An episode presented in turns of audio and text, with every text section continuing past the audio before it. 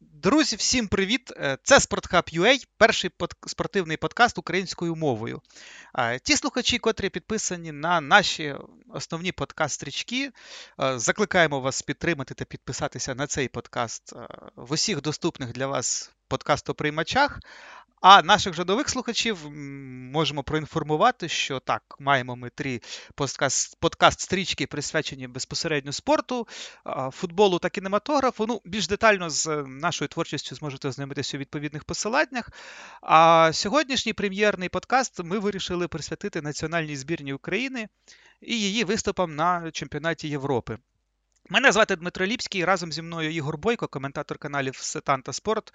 Ігоре, мої вітання.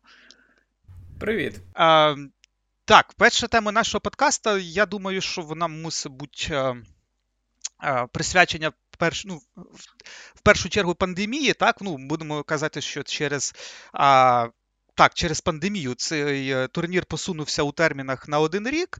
Ну і власне я пропоную е, розібратися так, порівняти стан нашої збірної зараз і рік тому, коли команда була, можна сказати, на злеті, ударно пройшовши відбірковий цикл. Е, ну і зараз, на твою думку, ми. Більше тут втратили чи здобули, оскільки, ну, з однієї сторони, так, ми, можна сказати, на якомусь моральному так, злеті підходили до цього турніру. В той же час, наприклад, якщо ми говоримо про якісь е, здобутки е, от в 2021 році, то я думаю, що в першу чергу ми маємо відмітити те, що наші лідери Руслан Малиновський та Олександр Зінченко провели просто ну, неймовірний, мабуть, найкращий сезон у власних кар'єрах. І, е, власне, в 2021 вже році вони, можна сказати, закріпилися на рівні ну, топ-гравців часів? Насправді тут е, два моменти. Перший момент дійсно, е, якби е, це було минулого року, і це була б команда, яка краще готова як команда. І ось той виступ в Лізі націй, попередній Лізі націй, коли ще була Чехія та Словаччина, потім відбір неймовірний з перемогами над Португалією, над Сербією. Це була дуже сильна команда, готова команда. Зараз все не так добре, зважаючи на те, що було восени, як нестабільно було восени, як нестабільно було вже навесні. Але з іншого боку, е, по іменам, ось те, що ти сказав, е, торкнувшись Малиновського та Зінченка, то загалом по іменах е, ця команда виглядає цікавішою. І якщо вона зможе використати увесь свій цей потенціал, то я думаю, що. Е, збірна України буде сильнішою, навіть ніж та, яка могла бути в 2020 році. Е, знову ж таки, ми говоримо про Малиновського та про Зінченка. Малиновський таку весну провів, що він би грав у складі. Ну я не скажу будь-якої команди на чемпіонаті Європи, але у складі багатьох команд на чемпіонаті Європи він е, грав би 100%, і навіть у складі Італії, я думаю, він би міг зіграти, якби був італійцем. Та ж сама історія з Зінченком у якого більш стабільний, більш довгий, е, скажімо так, був відрізок у сезоні, тому що Малановський фактично три місяці відіграв. Але перш за все я б говорив е, про Ілю Забарного. Це той футболіст, якого не вистачало збірні. Ось був Кривцов, він був центральним захисником е, в парі з Матвієнком, але Кривцов це був трохи непідходящий гравець для ось того футболу, який намагається грати Андрій Шевченко. І загалом Е, яким він хоче бачити збірну України. Він е, краще грає в пас, якщо говорити простіше. І Забарний точно виграв від цього. Рік тому взагалі це був футболіст молодіжної команди Динамо, Динамо Ю-19, Ю-21. Такого футболіста ніхто не знав. Е, та ж сама ситуація з Трубіним. Який цілком може бути основним голкіпером. А навіть якщо він не буде основним голкіпером, то буде е, Бущан, Бущан, який теж рік тому не потрапив би до національної команди, навіть до заявки міг би не потрапити. Але ось так все змінилося. Ще б кого б я відзначив, це загалом будь-якого динамівця. Е, ми пам'ятаємо, як було е, раніше, коли команду тренував Хацкевич, коли тренував Михайличенко. Хоча Михайличенко не тренував Динамо, здається, коли до збірної людей викликали. Це якраз був той період, коли збірної не було, фактично, зборів не було. Але Шевченко е, не радо кликав гравців Динамо до національної команди. Навіть якщо він кликав, то вони були такими глибокими, глибокими резервістами, за виключенням хіба Миколенка. І навіть циганкова я б вважав резервістом тієї команди, яка була б рік тому. Зараз. Миколенко, циганков, якщо буде здоровий, це основні гравці Забарний, основний гравець Бущан, я думаю, буде основним гравцем. Шапаренко, можливо, не основний, але теж це футболіст тепер збірної України. Ось тому ця пандемія і поява Луческу в Динамо, який працює, я б не сказав, е, що успішно. Я б сказав, інакше працює. Тобто він працює і е, будує гру команди так, як хоче Шевченко. І Тому дозволяє це розширити склад, розширити набір гравців. І тепер, безперечно, більше варіантів у Шевченка. Тепер в нього, е, якщо в Зінченка щось не піде, якщо в Малиновського щось не піде, якщо в когось щось не піде, то є ким. Команду підсилити можна замінити п'ятого. Знаєш, ця історія, яка тягнеться вже роками, роками, скільки може цей п'ято грати в воротах. Пора вже його відправляти в запас, і всі чекали, коли вже Лунін його замінить. А зараз з'явилося два нових воротарі, які вище, ніж п'ято в, в ранзі голкіперів збірної України. Слухай, ну тут, коли ти говорив про Луческу в Динамо, так, і те, що а, він будує футбол, який більш підходящий для Андрія Шевченка, мені одразу згадалися аналогії про е, ну, в кар'єрі Пепа Гвардіоли, так, коли він був в Іспанії, там е, саме збірна грала, так як Барселона, потім е, щось подібне казали про Пепа, коли він був в Баварії і про збірну Німеччини. Е, ну, власне, в Англії, ну я не можу сказати, що десь те саме з Гарет Саутгейт так практикує, але десь якісь от, е, ну, типу такі тренди, вони, мені здається, е, от, в таку аналогію між Гвардіолою і Луческо в контексті збірної, мені здається, можна провести. А, Давай тоді, от, ну, ти вже почав говорити про певних гравців, про певні лінії. Я пропоную от зараз більш так детально поговорити про наш ростер.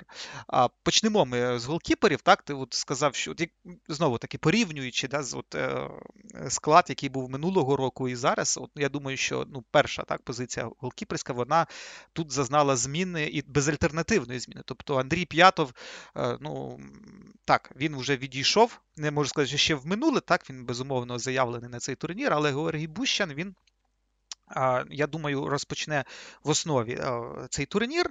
Е, бачимо ми також Анатолія Трубіна. Ну, давай поки що ми Трубіна залишимо трохи за дужками, оскільки він, будемо казати, ще такий молодий е, і не зовсім досвідчений для таких турнірів голкіпер. Матч зі збірною Кіпру, я думаю, він мені здається, на мою особисту думку. Да? Єдине, що показав, що можливо у нас Андрій П'ятов буде другим голкіпером. І, власне, порівнюючи о, гру в збірні Бущина і П'ятова, так, це два різні голкіпери, навіть ем, я не про рівень зараз говорю, а за про характеристики.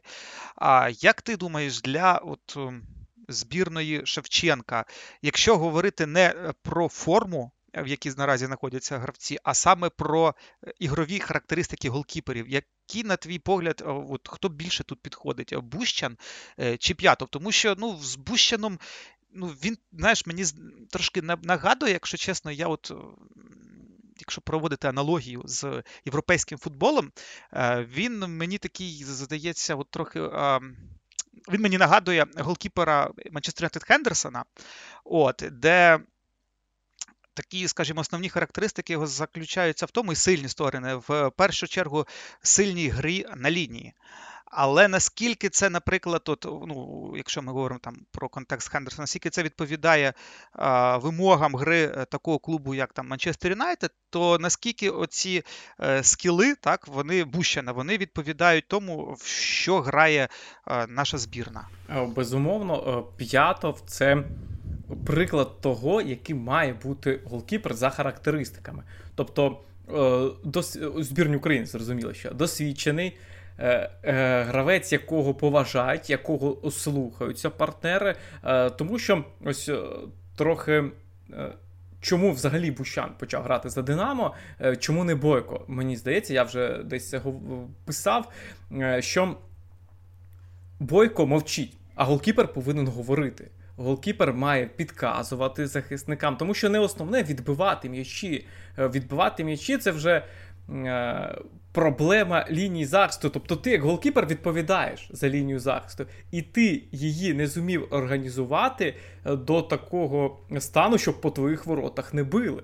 Ось це має робити ще голкіпер. Він не має робити сейви, він має організувати ось цю гру. Е, тут проблеми були у Бойка, Бущан з цим справляється набагато краще. Але е, тут інша ситуація. В нього в Динамо інші партнери, в нього молоді партнери, де він може накричати, де він може е, підказати так дуже серйозно. Кривцов, наприклад, якщо гратиме, чи навіть Матвієнко, вони не так добре можуть слухати голкіпера. Хоча Безперечно, тренери говорять, і гравці самі знають за своїми виступами за різні команди, що воротаря краще слухати, адже він е, краще підказує, він говорить. І тому е, мені е, здається, що якщо будуть слухати Бущана, якщо він буде говорити, то тут буде не рівноцінна заміна найкращому е, з п'ятових, який тільки може бути, але е, цілком пристойна ситуація. Тобто ногами він грає трохи гірше за п'ятого. Це зрозуміло. Е, загалом мало хто. Навчився так добре грати ногами, як п'ятого. Але з іншого боку, допоки п'ятов не потрапив до Луческо, він не грав ногами так. І це Луческо навчив. І Бущана, я думаю, увесь цей рік він теж вчив грати ногами.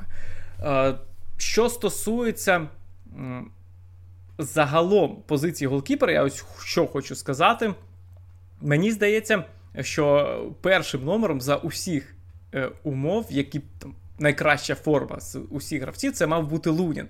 Але Лунін у нас на турнір не їде, а, тому що він не грав рік. А для о, воротаря грати важливо. П'ятов теж мало грав, але П'ятов е, це теж зрозуміло. Він їде е, у якості не лише футболіста, а й капітана команди, лідера команди. Він буде підказувати, е, він буде е, тримати е, цю команду, молоду команду здебільшого.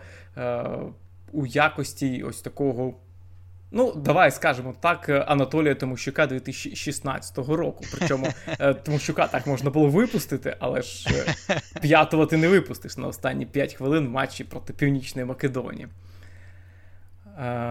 Що стосується ще Трубіна, я б додав, він в Шахтарі дуже сильно відіграв. І якби в нього була ось така довіра від тренерського штабу, від партнерів, яка е, є в нього в Шахтарі. Тоді я думаю, Трубін був би е, першим номером. В нього просто чудові характеристики, як на мене, але він, е, ти правду сказав, він ще занадто молодий. Для того, щоб в національній збірні ось так спокійно взяти і грати. Ось тут його проблема. Тому е, Бущан, перший номер е, в першому матчі, знову ж таки, це такий турнір, де один невдалий матч і все може помінятися. Але зараз ми говоримо, що Бущан перший номер, і я думаю, що зараз, уже зараз, він підходить е, національній команді. І е, за більшістю з характеристик, і за тими характеристиками, де він слабший за п'ятого, е, він все одно непоганий.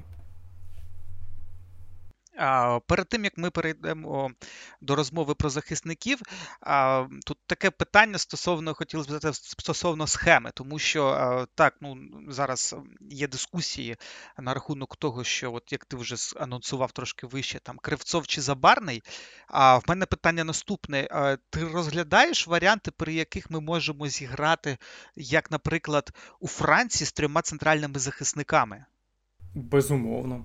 Е, я думаю, що цей тренерський штаб працює настільки довго з цими гравцями, що вони розуміють, е, що від них вимагається. Тобто є список основних вимог від тренерського штабу. Ось ми робимо за будь-яких умов це, це і це. А е, коли ми змінюємо схему і готуємось до суперника, ми робимо це, це і це. І гравці розуміють, що від них вимагає тренерський штаб, і розуміють, як за якої системи грати. І е, тому. Ось в контексті будь-якої досвідченої команди, а ця збірна 5 років вже разом. Е, на секундочку, це досвідчена команда. Гравці е, розуміють, що потрібно робити за кожну схему. І тому я б до схеми взагалі не чіплявся. Я не можу сказати, як з Нідерландами, наприклад, Україна зіграє, що придумає цей тренерський штаб, е, е, що вирішить там Шевченко, що йому підкажуть помічники. Це, ну, тобто, я про схему взагалі не хочу говорити в контексті того, яка буде правильно і яка взагалі буде. Тому що я думаю, варіанти можуть бути різні. І навіть якщо ми говоримо про весняні матчі, там було з Францією 5 захисників, так? Ну, там 3, там 5 чи 4-1, так ми це називаємо. А потім був наступний матч, і там знову 5 захисників, але схема зовсім різна. Там було вже три захисники, там було, е, були вже зовсім інші завдання, і тому це під суперника, я думаю, під матчі, під конкретних гравців, ось будуть такі зміни. А якою буде головна схема, ось по якому малювати, знаєш, орієнтовний склад десь там, е, я не знаю. Ну, давай тоді будемо відштовхуватись від е, більш звичної, мабуть, схеми, так? Від більш е, е, ну, непопулярної, я навіть не знаю, як це правильно сказати. Ну, е, та схема, в яку наша збірна грає е, частіше за все. І, Власне, я думаю, що ну, це, е, якщо ми говоримо про чотири захисники, я думаю, що позиції Караваєва та Миколенка, так, вони тут ніяким питанням не підлягають. Це наші основні крайні захисники. Хоча, наприклад, якщо ми говорили б, а, да, що змінилося, то пам'ятаємо, да, коли от вже збірна почала награвати Тимчика. Власне, в нього ну, сезон не вдався по очевидним причинам. І е, ну, в позиції Караваєва так вони е, жодним чином не похитнулися. А Цікавіше про центральних захисників. Е, Сергій Кривцов, Микола Матвієнко, ну, на мою думку, Матвієнко тут. Вочевидь, основний його серед всіх варіантів, так він мені здається найбільш вирогідний. А от Кривцов забарний. Наскільки от забарно, так ми також знаємо, що ну, ходять ці чутки в е, СМІ. Я не знаю, наскільки їм можна довіряти, так, про те, що там Шевченко е, якось там допомагає там в якихось е, колах. Е, Розкрутити забарного, так, там ну, звернути увагу на цього гравця. Але так чи інакше, все-таки тут досвід, чи можна сказати талант? Е, талант безумовно, талант. Я ось, чув про Забарного ще до того, як він з'явився в першій команді. І його, от що я чув, я його не бачив. Чесно скажу, я його не бачив, я чув, я давно їздив на матчі е, молодіжних команд Динамо.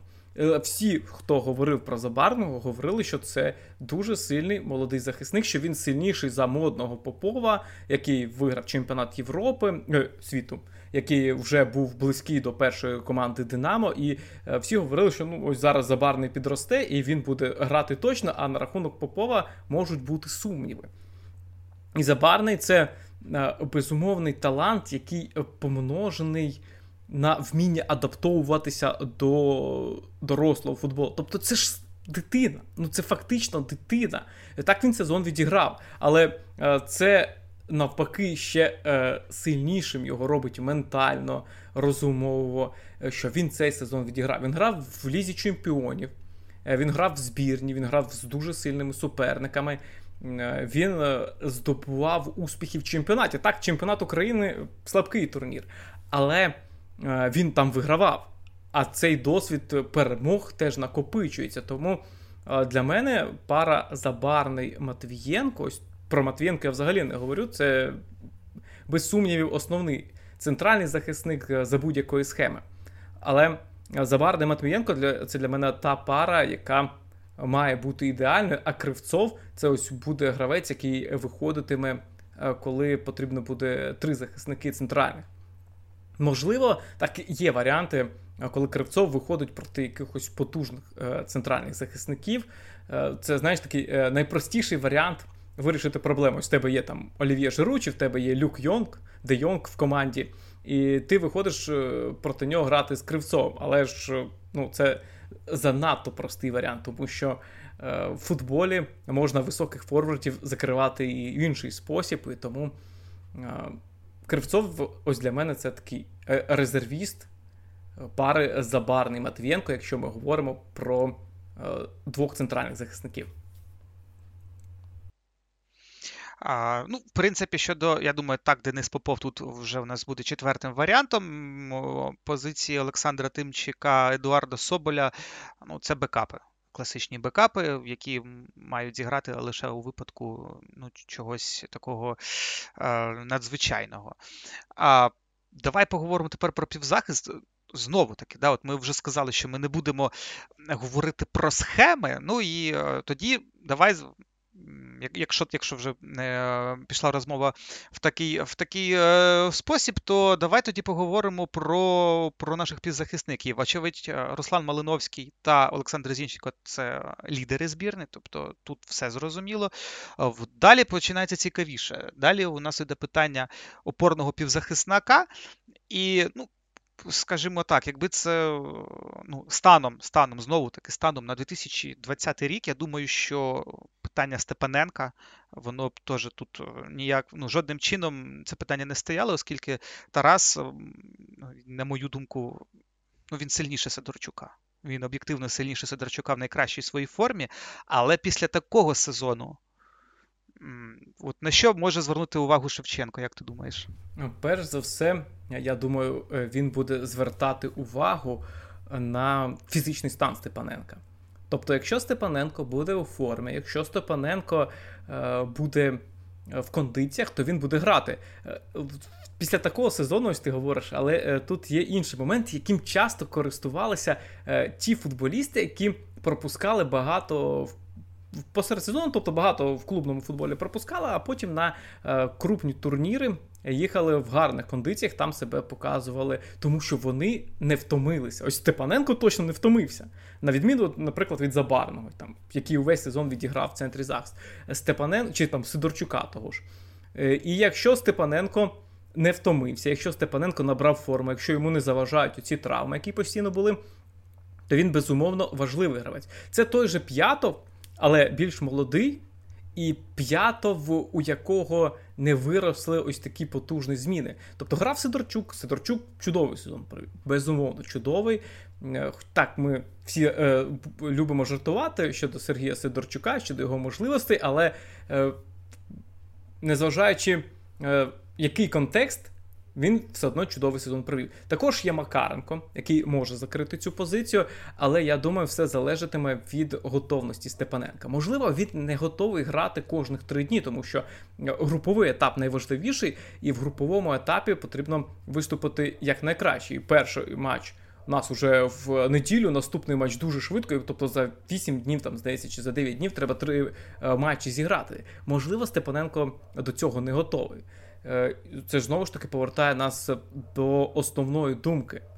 Е, Шевченко буде дивитися на його готовність, на його. Е, на те, як чи заважаємо травму, чи ні, і тільки тоді вже буде приймати якесь рішення. Тобто зупиняємося на тому, що позиція опорного півзахисника ну, на даний момент вона така найбільш, яка підлягає ротації. Е, так, знову ж таки, це е, треба ще говорити про схему, адже е, схема може бути різною і може е, ще один центральний півзахисник додаватися. Е, згадуючи ось ті матчі, які були навесні, коли Україна постійно в три захисники грала, чому ще був придуманий такий варіант? Тому що вінгерів не залишилося. Тоді не було Ярмоленка, тоді не було Коноплянки, тоді не було Циганкова. І Зубков, навіть коли виходив, він грав фактично в нападі поруч ем, з Яремчуком. Е, зараз є Ярмоленко. Принаймні, ось він готується, він зіграв декілька матчів. Визнавався навіть лево матчу, це найбільше досягнення е, в історії українського футболу зараз. Е, і тобто він є. Малиновський теж може зіграти на фланзі. Е, ну, зрештою, він в Аталанті грає фактично як крайній нападник. Його і називають там нападником. Його ж ніхто там півзахисником не називає вже. Е, тому від схеми буде багато е, що залежати. І я не здивуюсь, наприклад, якщо Шапаренкові знайдеться місце в старті.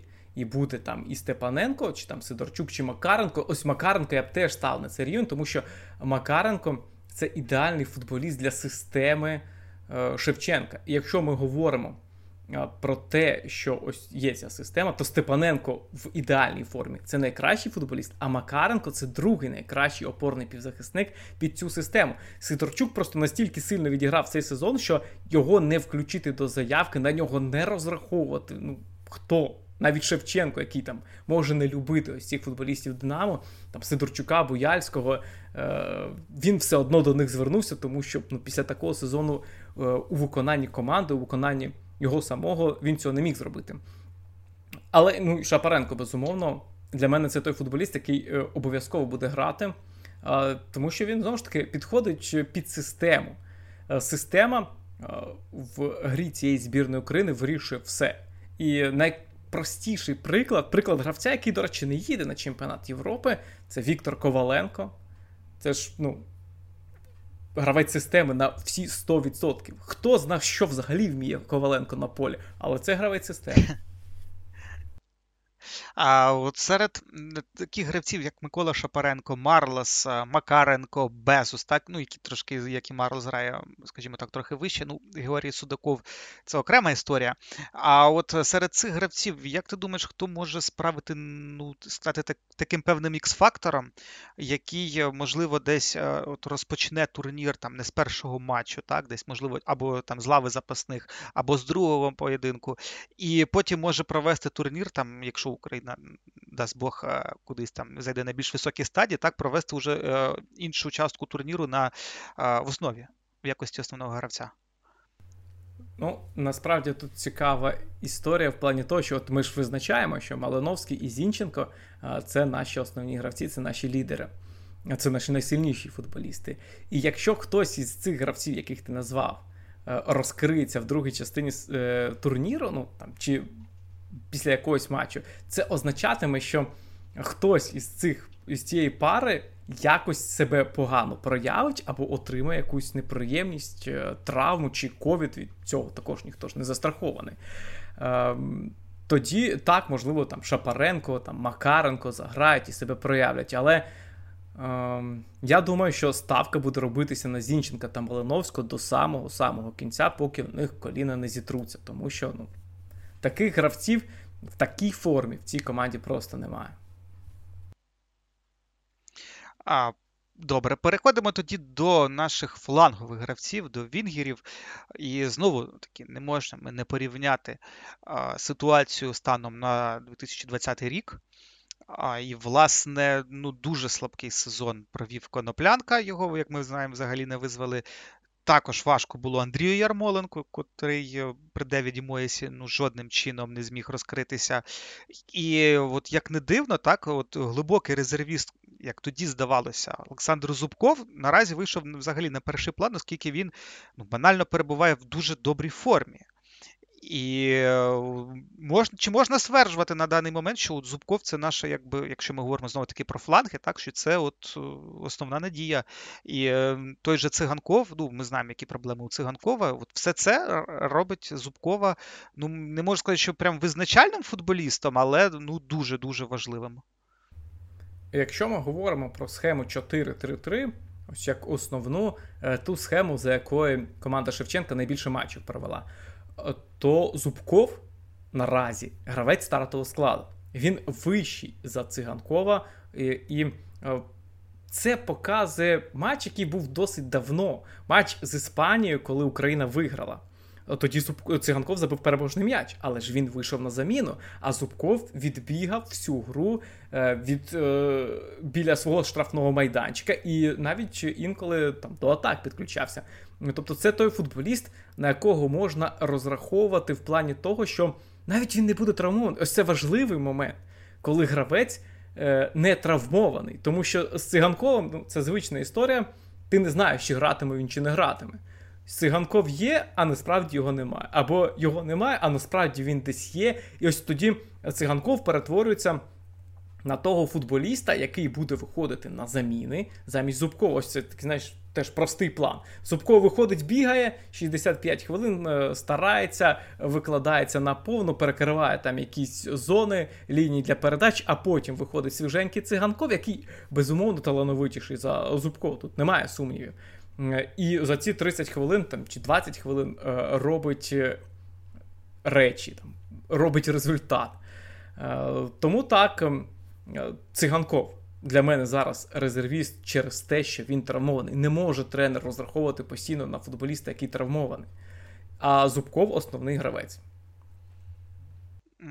Добре. Е, і остання ланка форвардів, так. Е, от перше питання. Ну, Ми зрозуміли, що Роман Яремчук це безальтернативно основний, ну не те, що безальтернативно, просто основний гравець нашої команди. Е, питання щодо Яремчука може полягати лише в його функціоналі, так? Тому що ми от вже говорили про зміну схеми і е, бачили ми у виконанні, в тому числі Андрія Шевченка, такі маневри, коли Яремчук грав на фланзі. Там наші знайомі е, писали, проводили аналогії з Вінченцо як Вінтай, так, який також такий фактурний футболіст, котрого е, ставили також на фланг. І от е, стосовно Яремчука, як ти думаєш, в яких, при яких ситуаціях його можуть знову таки відправляти на фланг? Ну, Коли насправді... він там може бути ефективним? Насправді Яремчук, ось його ідеальна позиція це не дев'ятий номер, а десятий номер. Е, Яремчук він сам про це говорив, і е, я пам'ятаю, коли він починав кар'єру, тобто він розказував вже це зараз. Е, коли він грав за дитячі команди, за юнацькі команди, його називали новим Мілевським.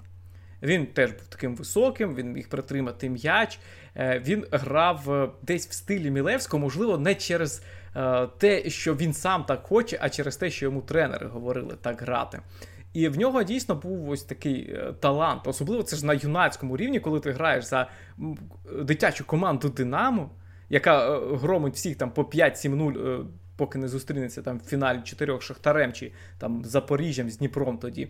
А в групах там були по 40 м'ячів забивали в Джуфл. Тобто Яремчук міг так грати. Потім виявилося, що він не може грати як Мілевський. Е, тобто, ось так, е, не настільки він е, глибокий в розумінні гри. Футболіст і в умінні без швидкості діяти. Яремчук все одно залишився десятим номером. Він грає з глибини, він не грає лише в штрафному майданчику, і він любить грати з глибини.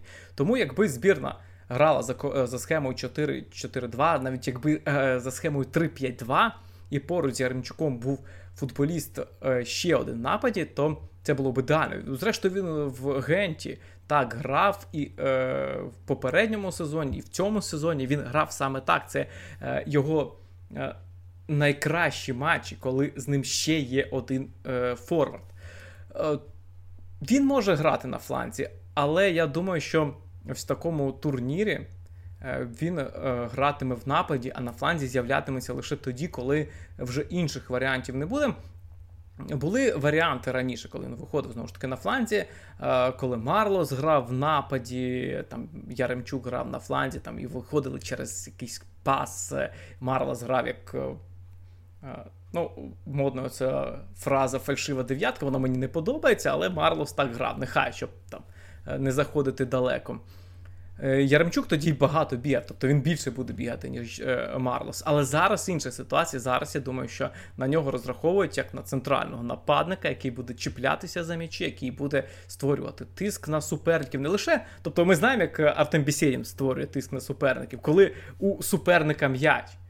Е, він тоді створює тиск, але є ще інший тиск. Тиск справжній, який нападник має створювати. Це коли м'яч у твоєї команди, тобі потрібно відкриватися, тобі потрібно хитати цих захисників, е, тиснути на них. Ось це тиск нападника, а не е, бігати між центральними захисниками та не давати їм м'ячі розігрувати. Тому я думаю, що Яремчук. Е, буде грати в нападі. Ну і е, ми знаємо, який важливий цей турнір для Єрмчука щодо його подальшої долі. Якщо він себе проявить, то в нього буде е, запрошення з того клубу, який зможе заплатити ті гроші, які хоче за нього отримати гент. Ти вже сказав про Артема Бісєдіна, і я не можу не задати це питання е, стосовно того, що розмін Бісєдіна на Мораєса, якщо знову таки е, не говорити про е, актуальну форму, тому що з Мораєсом по цьому сезону ну, багато чого зрозуміло. Якщо говорити виключно про характеристики, з Бісєдіна ми більше отримали по відношенню до Мораєса чи втратили? Втратили. Втратили через те, що. Ну, жоден з них все одно не буде гравцем стартового складу, якби був Морас. Він би теж виходив на заміну. Е, і Бісєдін зараз виглядає гравцем, який буде виходити лише на заміну, тобто гравцем, який буде в запасі. Тому що, наприклад, я не бачу сенсу виходу Бісєдіна на заміну. Ось в якому матчі він має вийти і щось змінити. Бісєдін це гравець стартового складу. Від яко, навколо якого будується гра команди. В нього є сильні якості. Знову ж таки, ця сама історія з Сидорчуком, але в Бісєдіна є сильні якості. І е, коли він пресингує, коли він робить забігання, він цьому допомагає. Але Мораес виходив і виходив би, е, коли потрібно забивати м'ячі. Коли потрібно відкриватися в штрафному майданчику, десь там підставити ногу, десь прибрати захисника, ну, щось там виграти і створити ось цю небезпеку, забити гол, зробити гол. Я не бачу, як Бісєдін цьому допоможе, тому мені навіть здається, що ось в такі моменти буде виходити довбик, а не Бісєдін. А Бісєдін, ну, якісь хвилини отримає може на турнірі, але не факт. Тобто, я, е, якби він був важливим гравцем, він би грав постійно. Але Бісєдін це той футболіст, як або він є в складі, знову ж таки, або його немає.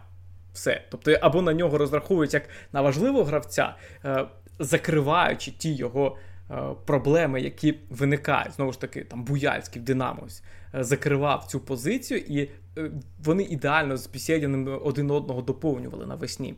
А тут інша схема, тут інша система, і ніхто, скажімо так, за Бісєдіна не буде грати в футбол він за кого хоч побігає, але грати в футбол за нього ще потрібно. Тут е, інша структура, і тому не знаю, я не бачу Бісєдіна навіть там на 10 хвилин на цьому турнірі. Ну, якщо чесно. Пару слів про Артема Довбика, так, для наших слухачів, котрі, можливо, не так е, сильно там не так цікавляться українським футболом. Що це за форвард, які його сильні сторони, і що він може дати нашій збірній? Е, Модош е, гравців порівнювати з кимось відомим. І Довбик це український Холланд. Так, я читав, так всі говорять. Ну, ну ти ж розумієш, що всіх, от це, якщо молодий гравець з'являється, невідомий гравець, то він має бути на когось схожий. Він не схожий сам на себе, навіть якщо він сам на себе схожий. Тобто, це так, український Холланд, він біжить, він бореться, він вміє грати в футбол. Тобто не лише бігти і боротися, але й вміє грати в футбол. Е, проте на певному рівні. Ось це е, важлива така примітка. На певному рівні. Е, мені здається, що Довбик це не той футболіст, який зробить різницю, але Довбик це той футболіст, який зможе допомогти, вийшовши на заміну. Десь поборотися, десь е, виграти м'яч і забити гол. Навіть ось так, забити гол, чи створити якийсь момент, чи не. Тобто, знову ж таки, це не Мораес. Мораес тут був би ідеальним гравцем, просто ідеальним на позицію суперсаба. Але Довбик ось е, в цій ролі його е, принаймні здатний е, в теорії замінити. Знову ж таки, я не бачу, як це в теорії зробить Бісєдін, але як це зробить Довбик, ну так, я бачу не зовсім про форвардів, але я не можу не запитати тебе про Романа Безуса, так, тому що його виклик залишився такий трошки непомічений, як мені здається. І ми пам'ятаємо його по виступам в чемпіонаті України, коли він, ну так, він не був чистим форвардом, але він грав все одно дуже високо. А Роман Безус взагалі має якісь шанси, так, якимось чином я не знаю, вийти на якісь хвилини і відіграти їх продуктивно і принести користь? Чи це все-таки гравець буде е, глибокого резерву? Безос це дуже-дуже цікава історія. Його рік, ось цей, е, розпочинаючи з початком сезону в Бельгії, це був. Е, серпень, початок серпня, і зараз був настільки довгий, настільки насичений подіями, що просто можна розказувати, розказувати. Коротко він грав в тому матчі з Францією. Е, вийшов тоді на заміну, е, втратив декілька м'ячів. Після того на Безусі поставили хрест в збірні України. Коли після 1-7. 1-7 тоді було так. Е, потім е, він перестав грати в Генті, ну там була ця катавасія з тренерами, постійно вони змінювалися, змінювалися, змінювалися. І, зрештою, е, взимку стало зрозумілим навіть для самого Безоса, що йому немає чого ловити перед євро, що йому немає чого ловити в Генті, і він погодився перейти в чемпіонат Туреччини, не пам'ятаю команду, але погодився перейти. В останню мить він просто зустрівся з тренером і сказав: Я не хочу, е, пандемія, е, кордони закриті, сім'я живе в Бельгії, і він не захотів їхати до Туреччини, не захотів залишати сім'ю в Бельгії. Е, але йому потрібні були не те, щоб гарантії, а шанс. І тренер сказав, що ну ти працюй, буде шанс. Знаєш, такі банальні, банальні слова, жахливо банальні слова, яким би ніхто не повірив, і навіть якби. Е, тренер сказав це щиросер... щиросердечно, то все одно б не повірили. А зазвичай це говорить просто для форми. І Безус насправді отримав свій шанс. І він насправді за нього зачепився. І навесні це був просто один з найкращих футболістів не в усій Бельгії, а е, там потім поділився чемпіонат на дві четвірки, тобто другої четвірки. Гент потрапив до Єврокубків, і його туди вивів не Яремчук, а Безус. Безус е, саме через те він до збірної, зрештою, потрапив, хоча його не було в попередньому складі, е, коли потрібні були футболісти, які б просто до цієї заявки потрапили до 26 гравців. Безуса зняли вже з літака. Він е, летів на відпочинок. Е, він е, в Генті грав просто класичного 10-го номера. Там була схема з двома форвардами, з Безусом під ними. Тобто, це так або був ром, чотири там, захисники ром вище, або три захисники, чотири півзахисники, Безус і два форварди. І він там розкрився просто чудово. Е, чи отримає він шансів? Ну, занадто багато, я, мабуть, сказав для того про того футболіста, який навряд чи шанси отримає. І мені здається, це Безос е, просто для того, аби був досвідчений ще один гравець в старті. Е, не в старті, а в складі, на якого може потрібно буде розраховувати. Ну і Безос це той футболіст, який, вийшовши на заміну, може щось зробити. Але насправді такі гравці в збірні є інші. Той же Марлс. Знову ж таки, ми не говоримо про те, що Марлс грає стартового складу, але коли потрібно випустити буде футболіста на заміну, коли важко. Наприклад, візьмемо матч там з Північної е, Ірландії, Македонії цього разу, і буде важко з ними. І вийде, хто вийде для того, щоб зробити якесь нестандартне рішення? Звичайно, Марлос, а не Безос. Але Безос просто ну, його форма, його старанність, і це те, що не залишилося непоміченим. А перед тим як ми перейдемо до наступної частини нашого подкасту, яку ми присвячуємо нашим суперникам, а ну, в мене таке питання: я не хочу там просити в тебе якийсь прям прогноз. Е, Але от по відчуттям, давай так, давай поговоримо про відчуття, е, враховуючи нашу групу, враховуючи її фаворита і е, так, та інші команди, наскільки в тебе от, в першу чергу на емоційному рівні, так, як ти відчуваєш от як ти бачиш цю картину, які ти бачиш наші шанси, і е, тому що ну я не дивлячись навіть на те, що от ми порівнювали на початку подкасту 2020-2021 рік. Е, ну я на, насправді е, відчуваю певне ну, піднесення, так, певне натхнення, враховуючи е, ну, стан тієї ж збірної Нідерландів. От, І от чомусь чомусь мені здається, що наша збірна вона в силах натворити натворити цікавих цікавих ділов. Тут е, два моменти. Е, перший нещодавно прочитав е, В'ячеслава Грозного. І Він там, ну він багато чого говорить, зазвичай, і багато веселого. І тут такий заголовок: Україна виграє три матчі в групі, займе перше місце. Я такий, він що, дебіл? Скільки можна це говорити? А потім такий задумався на хвилину. Ну, блін, а вона точно може виграти три матчі в групі і зайняти перше місце. Тобто, е, другий момент, про який чому таке може статися. Тобто, ми можемо собі уявити, що Україна переможе Північну Македонію. Можемо уявити, що Україна переможе Австрію. А як же Нідерланди? І ось ця та, е, ситуація перенесення турніру. Збірна Нідерландів 2020 року це один з фаворитів чемпіонату. Команда, е, яку Рональд Куман вибудував, яка виграла, чи виграла ж вона Лігу націй, правильно? Ну, Так, так. Е, так, яка вона програла, здається, вона програла Португалії. Е, тобто дуже сильна команда, яка так, яка прогресувала, і і там все було вибудовано. Там були досвідчені гравці, там були молоді гравці, там були лідери свої. Потім Дебур прийшов, Куман пішов до Барселони, прийшов Дебур, це вже зовсім інша команда. Е, ну вона не може бути тією самою. Це 100%. Це неправильно говорити, що хтось може побудувати на фундаменті когось свою. Більш сильну команду чи продовжити його роботу. Це е, ну, це неможливо. Це такого не буває. Особливо, якщо е, не був дебур в системі роботи Кумана. І ця команда набагато слабша. Ця команда настільки слабша, що е, Україна в неї може виграти, і е, це не буде несподіванкою. Ось для мене е, не буде несподіванкою, якщо Україна переможе Нідерланди. Якщо вона переможе Іспанію там, чи Францію, чи Німеччину.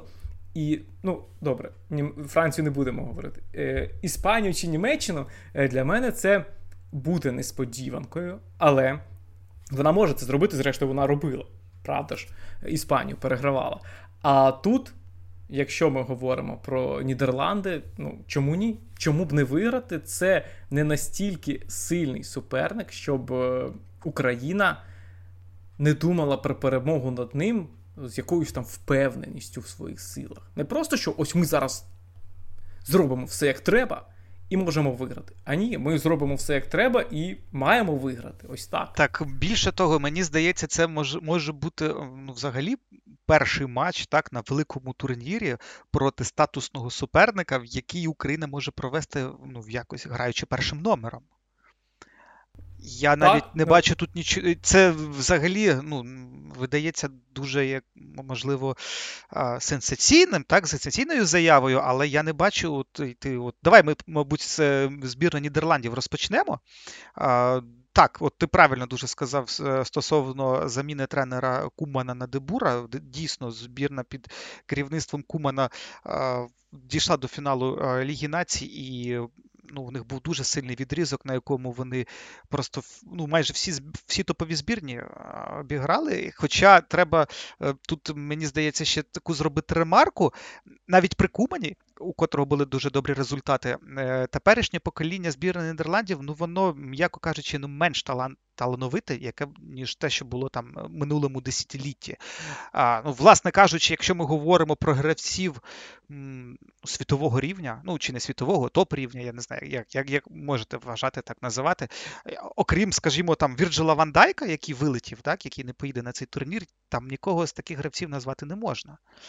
Тобто є сильні гравці, є там якісь е, перспективні гравці, там, скажімо, Френкі Де Йонг, е, там, Де Лігт, е, ДеВрей, Вейналдум, Мемфіс. Ну, це все дуже добрі, сильні гравці. Тобто деякі грають з них за самі самі топові клуби і відіграють в них ключову роль. Але якщо ми говоримо про талант, так, якщо ми говоримо, згадуємо, наприклад, збірну під керівництвом, скажімо, Берта Ван Марвейка, тобто да, були всі ці зірки, але от, ну, ну Голландія дуже мені ну, дуже тяжко вона грала. От Ван Марвик, який ставив такий футбол, ну прям нудний, е, багато боротьби, але, наприклад, там один епізод, і Робин е, там е, зміщується і з лівої кладе в дальню дев'ятку коронний коронний м'яч. І це, це робило різницю. Зараз таких гравців у Нідерландів нема. І тому, а враховуючи ще те, що якщо при Кубані була хоча б гра, так, якась дисципліна, люди розуміли свої ролі, то зараз, коли ми дивимося на на цю команду під керівництвом Дебура, яка ну дуже часто грає аби як, е, якраз повний антипод е, стосовно той же самої дисципліни, якоїсь гнучкості, то все це якби ну, надихає. Це реально надихає напередодні першого матчу. Так, я погоджуюсь. Ну, по-перше, е, сказати про Дебура, що це сильний тренер, ми не можемо. І не тому, що це якийсь там суперник збірної України, і ми хочемо е, більше собі позитиву додати. Ні, він багато де працював, цей Франк Дебур.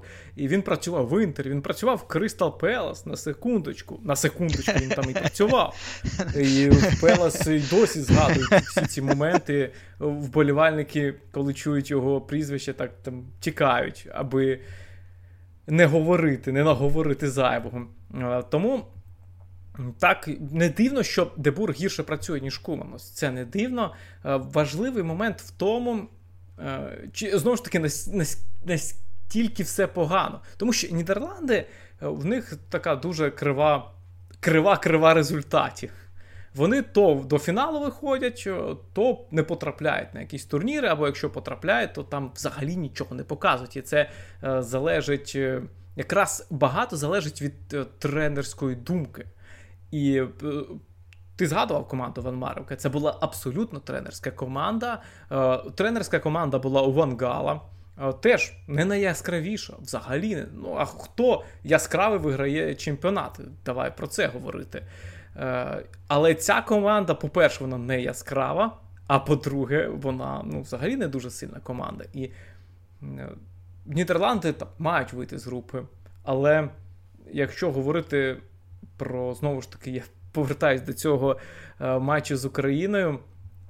Ну, не фаворит України. Не фаворит це 100%, але Україна цілком здатна Е, ці, ці Нідерланди переграти, а ці Нідерланди цілком здатні нічого не показати проти України. Взагалі нічого. І просто після матчу всі будуть говорити: ну, знову ж таки, може таке бути, що ну. Україна була сильнішою, тому що зараз я собі бачу ось такий сценарій. Знаєш, в голові кожен собі придумає, що буде далі. Люди так е, живуть що буде далі, як все буде виглядати. ось я в мене в голові е, цей сценарій, як Україна все правильно робить і перемагає Нідерланди, і ніхто поганого слова е, про цю перемогу не скаже. Ну, взагалі, в Нідерландів, от ми вже я ще продовжу тему е, стосовно Франка Дебура. Дуже багато. Якщо є питання так, ігрові, то є також є питання і до Е, комплектації, навіть до стартового складу, тому що от він зараз награє молодого центрального захисника Якса Тімбера, який е, ну, взагалі на дорослому рівні е, відіграв лише от, з зими, так, з Нового року. Тобто, що Забарний той же самий десь має подібну історію, так, але він провів, ну, можна сказати, прямо від початку цей сезон, ну майже від початку цей сезон, то Тімбер, він ну, взагалі от от з корабля на бал, як то кажуть. І причому ж не можна сказати, що у збірні Нідерландів є захисники, які е, слабші за нього. Там той же Натан Аке, хоча в нього такий сезон не дуже рівний виявився в Мансіті, але все одно це це е, гравець вже сформований. Це це вже його можна звати футболістом. І в той же час, от, взагалі, ну це ще, мабуть, було при Кумані, так? І от якщо порівнювати з Куманом, то десь місцями, у всякому випадку, Куман ем, ну, копіює частково, скажімо, хоча б його схему, тому що зараз, я от хто не знає, Голландія грає е, по системі там ну 5-3-2 чи 3-5-2, кому як більше тут подобається, там в залежності від того, як ми розцінюємо позиції вінгбеків та центральних півзахисників. Але ну так, це доволі незвична ситуація для збірної Нідерландів. Хоча Куман, якби цю схему він тестував, можна так сказати, і е, ну, якихось певних успіхів він цьому досяг. Але взагалом, якщо ми дивимося безпосередньо на ростер, ну. Ну, от головна зірка команди це Мемфіс Депай. Я з великою повагою відношусь до Мемфіса Депая та до Ліона і французької ліги, але ну, це ж якщо ми говоримо про топ рівень, про статусний рівень, про команду першого кошику в кінці кінців, ем, ну не вражає. Насправді не вражає знову таки. Ти правильно сказав, що не треба Голландію там закидувати там шапками чи казати, що е, Україна фаворит в цьому протистоянні. Але ну, сухі можна так сказати, якщо на папері подивитися, то в цій Голландії ну, взагалі нема нічого страшного. Тобто кожна лінія має якийсь, ну, мабуть, середня лінія, так, мабуть, півзахист це якраз лінія, де питань взагалі таких значних немає. Хоча організація ігри, знову таки, організація гри в обороні в першу чергу. Ми можемо сказати, що і Дефрай, і Деліг, це е, ну, і той і інший чемпіони Італії, так, в стані Ювентуса і Інтера, а Дерун це гравець Аталанти, Вейналдом, Де Йонг, так, але вони у них немає цієї ну, можливо, чи комунікації, чи от якихось е, певних зв'язків. Можливо, тут не вистачає Вірджила Вандайка от, е, в плані, в першу чергу, як лідера. Е, він, до речі, їде на це євро, так, його Франк Дебур забрав з собою. Я так розумію, він там буде там якимось чином допомагати, типу як асистент. Але от загалом ну, Нідерланди якось, мабуть, ну, вперше на моїй пам'яті, я просто скільки слідкую за з 98-го року, так, це був мій перший е, такий турнір, за яким я слідкував. От за весь цей час, мабуть, це найслабша Голландія. Ну і е, згадуючи те, що ти говорив, ось про ту команду Ван Марвейка, е, коли вона грала не яскраво, але були гравці, які вирішували е, долю матчів. Е, Роббен, Веслі Снайдер. Це все ті футболісти, які могли зробити результат. Зараз ми е, дивимося на цю збірну Нідерландів. Там схема з п'ятьма захисниками. Я б не говорив, що це три захисники. Трьома центральними півзахисниками. Основа е, це Вейналдум, е, Де Йонг і Дерун. Дерон, так. І два форварди. Тобто два гравці фактично в атаці. Так, Де Йонг може підтримати атаку. Вейналдом, флангові гравці, всі можуть атакувати. Але е, коли це атакують атакувальні футболісти, такі як Снайдер, такі як Робин, які можуть робити різницю, і коли це атакують якісь хлопці з флангів, які грають в чемпіонаті Нідерландів, там за ПСВ, за Аякс, це ж не настільки небезпечно. Ну так. Тобто, це інша трохи Голландія. Е, яка е, має сильних центральних півзахисників, сильних центральних захисників. Е, навіть ось, ну так, був би Ван Дейк, не було б Тімбера, це був би, ми б говорили, це просто неймовірний захист. Де Лігт, Ван Дейк, Де Врей. Але в атаці, в атаці ж там немає футболістів. Мемфіс Депай це звичайно класно, і Депай зараз, як от ми, я говорив про Яремчука. А як Депай зараз готується до турніру, в нього ж немає контракту на наступний сезон ніде. Він зараз може собі е, такі гроші заробити. Ну, навіть в тій же Барселоні, куди його кличуть, але зовсім інші гроші, а може і десь більші гроші в якомусь іншому клубі заробити, як його партнер по команді Вейналдом, наприклад. Е, тому о, так, це для Депая важливий турнір, але Депай це ну, це ж не Ар'єн Роббен, це не Веслі Снайдер.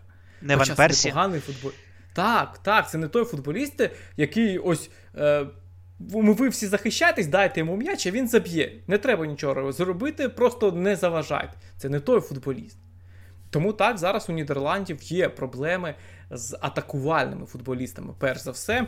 І партнер Депая Вегхорст в атаці, або він, або Люк Де Йонг, це ну, не від е, доброго життя такі футболісти до збірної потрапляють. Хоча Верхост, ну, цікавий гравець е, як центральний нападник. Але якби е, коли ми говоримо про нідерландських форвардів, і там Ван Ністелрой, Ван Персі, Патрик Клюверт, і ось тепер, ну, що?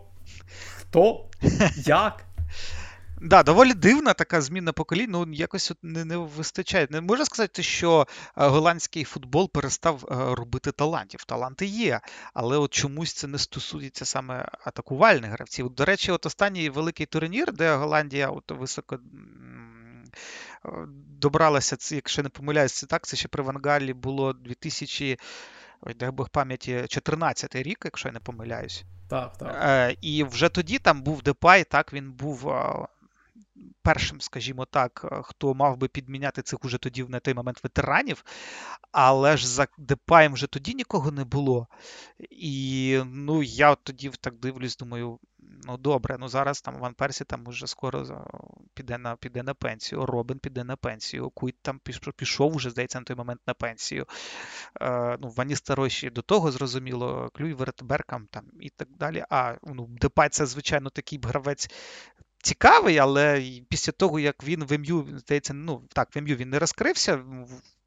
Ну, вже тоді було зрозуміло, що це гравець так чи інакше обмеженого таланту. Так? Тобто, безумовно, гравець високого класу, але все-таки ще обмеженого таланту, який не дозволяє йому е, бути в топ-когорті. Дивимося, наприклад, на лаву запасних, так, взагалі на заявку збірної Нідерландів. Там є непогані гравці, наприклад, у півзахисті, так, які можуть там додати глибини, додати свіжості, додати нестандартних рішень, але ж все одно це півзахист, це не люди, які загострюють гру. А от саме з загостренням тут великі проблеми. І взагалі, от мені дуже цікаво, яку тактику ви обере Шевченко на цей матч, тому що, як на мене, є дуже великий. Ем, дуже велика є спокуса зіграти якраз от 4-3-3 і попробувати з з позиції сили зіграти з такими Нідерландами. Хоча, звичайно, можна от, насидити півзахист, як ми це вже робили на один раз, і е, віддати всю боротьбу, мабуть, от, на, на флангових гравців. так. Але я от не знаю. Ну, як ти думаєш, тут в матчі, от в першому матчі, так якщо ми беремо такий турнір, в першому матчі чи є сенс от, ризикувати і спробувати от, проявити себе на максимальних е, можливостях? Так, безумовно, якраз тут треба знати, я думаю. Е, наскільки ризиковий Шевченко, тобто, ось все, що він будує 5 років, показує, що він ризикує. Тобто він е, будує збірну Україну не за принципами збірної України останніх там 25 років, усіх 25 років до нього. Але ось цей матч, матч, де потрібен результат з одного боку, але з іншого боку, суперник не настільки потужний, не настільки сильний, щоб його боятися. І в цьому турнірі е, з його системою взагалі вийти з групи можна, програвши Нідерландам там і і все. І потім ще два матчі будуть, в яких е, команда може перемогти. Там все ж слабші суперники. так. Е, і можна перемогти, вийти собі спокійно з групи, ні на кого не дивитися. Це навіть не та історія, яка була в 2006 році, коли Україна поступилася Іспанія, а потім все одно вийшла з групи. Зараз дві з половиною команди виходить фактично е, в плей-офф. І не вийти з групи це взагалі е, жахіття, якесь, незважаючи на те, як зіграти з Нідерландами знову таки. Тому я думаю, ризик буде. І це з іншого боку, не ризик, е, зважаючи на те, що Україна багато вже матчів е, провела як перший номер, і навіть намагалася грати е, в оцей свій футбол з більш сильними суперниками, ніж Україна. І що важливо, з більш сильними суперниками, ніж Нідерланди. Оці. Тому. Я думаю, все буде, все ж буде три захисники центральні. Ну, це просто через те, що два нападники у Нідерландів тобто схема з двома нападниками, і так значно простіше буде захищатися, і значно простіше е, буде виходити через пас. Коли в тебе три захисники позаду. Е, тому я ось на таку схему очікую, але це не це не буде не та схема з Франції, це буде не 5, там 4-1, це буде 3-6-1, ось так. А, Ну добре, давай тепер ще пару слів скажемо про наших е, суперників по групі про Австрію і Північну Македонію. Я думаю, що більш детально ми про них поговоримо трошки пізніше після першого матчу в наступному подкасті. А, Власне, я думаю, і ми, і наші слухачі так е, отримують змогу більш детально ознайомитись е, з цими суперниками. Але так чи інакше, давай, от хоча б про якісь можливо враження, так, про якісь знову таки перечуття. А як ти бачиш? Бачиш збірну Австрії, які її, можна сказати, яка її стеля очікувань е, в цьому турнірі, і ну, взагалі, які в них амбіції? Австрія це з одного боку цікава команда, а з іншого боку, не цікава команда. Цікава команда через те, що там 80% футболістів грають в Бундеслізі. Е, тобто це вже говорить про їх рівень, і насправді там є цікаві гравці. Є там Забіцер, є Калайджуш, який в цьому сезоні дуже сильно відіграв. Є інші футболісти в лінії захисту, в лінії півзахисту. Ну, зрештою, Давіда Лаба, там головна зірка, це досі так, і це буде так ще довго. Е, але тренер команди цієї Фода, е, він працює не використовуючи максимум можливостей цих футболістів. Я навіть ось таке порівняння читав на Атлетіку, е, там, де було представлення Австрії в коментарях, що е, це ніби. Гарет Саутгейт, який працює з цими зірками е, збірної Англії, тобто з багатьма атакувальними футболістами, але при цьому вимагає від команди ось такого структурованого футболу, чіткого, спокійного, без якихось яскравих моментів. Е, Австрія багато втратила через е, те, що пропустила рік. Рік тому, мені здається, це була сильна команда, і тоді, от рік тому, для України це була жах... Е, це був жахливий жерб. Нідерланди, Австрія. Уф, важко. А зараз, ну, Австрія не не сильніша за Україну. Давай ось так. Якщо Нідерланди все одно сильніші за Україну і фаворити, а якщо ми говоримо про матч Австрія-Україна, то Україна тут фаворит. Ось е, від цього варто відштовхуватися, думаю. Збірна е, Північної Македонії. Я думаю, що вона для багатьох е, є певною такою загадкою, але от ну, ми не можемо так не згадати цей сенсаційний результат, у якому македонці перемогли збірну Німеччини 2-1.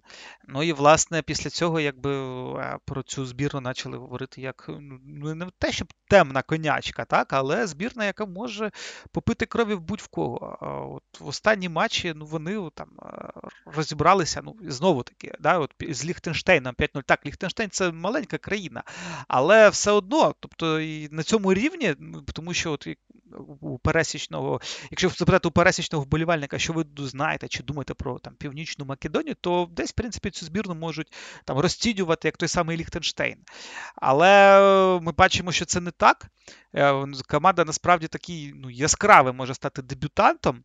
І, е, власне, ну, зрозуміло, що вони не ставлять перед собою ніяких там високих задач, е, так що вони їдуть сюди насолоджуватися своїм е- статусом, так можна сказати, учасника євро. Але так чи інакше.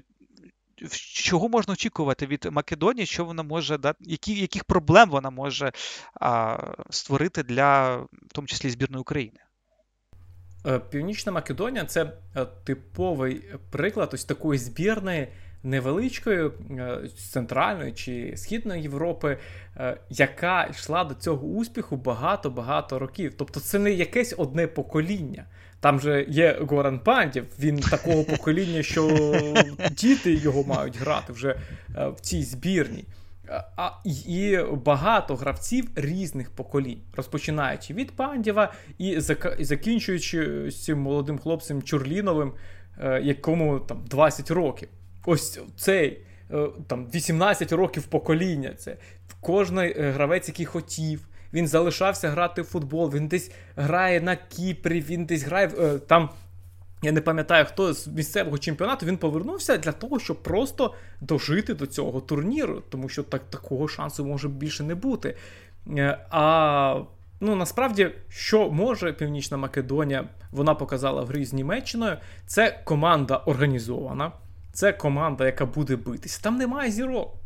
Там немає навіть, е, якщо ми говоримо про е, якусь команду знову ж таки, те, що я говорив, Східної і Центральної Європи, там завжди десь якась зірка, навколо якої будується ця команда. Там, Наприклад, там Словаччина і Марек Гамшик, там, е, Польща і Левандовський, ну і інші, там навіть Австрія і Давіда Лаба, хоча це там трохи інша історія. Е, навіть в Ісландії був свій Сігурсон, гравець, який міг зробити різницю. У Північної Македонії є пандів, але ну, пандіву дуже багато років. Він може робити різницю, якщо брати просто склад Північної Македонії, але не брати при цьому суперників. Але ця команда буде боротися. Ця команда потрапила на турнір, і для неї це вже успіх, для неї це вже щастя. Е, вона там ніколи не була, навіть коли ще називалась просто Македонія. Е, і е, вона буде, ну, з одного боку, так, ти говориш насолоджуватися, а з іншого боку, вона буде боротися з кожним суперником в кожному матчі, і просто не буде. Всі думають, що має бути просто, але просто точно не буде. Е, Проте, ну, це така обивательська фраза, але вона справедлива. Якщо не вигравати в Північної Македонії, то нема чого їхати на чемпіонат Європи. Знову ж таки. Я не хочу принизити Північну Македонію. Навпаки, я говорю, що це непогана команда, це не сильна команда, але непогана. Але я, якщо вже ось так такими категоріями говорити, я привищую збірну України, яка не має звертати уваги на цього суперника, але показавши максимум своїх можливостей, що в матчах з північними Македоніями не завжди буває. Добре, я думаю, що на цьому будемо закінчувати наш подкаст. Нашим слухачам ще раз скажу: підписуйтесь на нас, підтримуйте нас. Це наш був прем'єрний подкаст в рамках подкасту SportHub.ua перший український, е, перший е, спортивний подкаст українською мовою. Буде цей подкаст доступний у кожних, так, у найбільш поширеніших е, подкастоприймачах. Ігоре, дякую тобі. Я думаю, що ми ще зустрінемо, ну, проведемо розмову вже після першого матчу проти Нідерландів, підведемо певні підсумки, подивимось також на майбутніх суперників. Дякую і до побачення. Пока.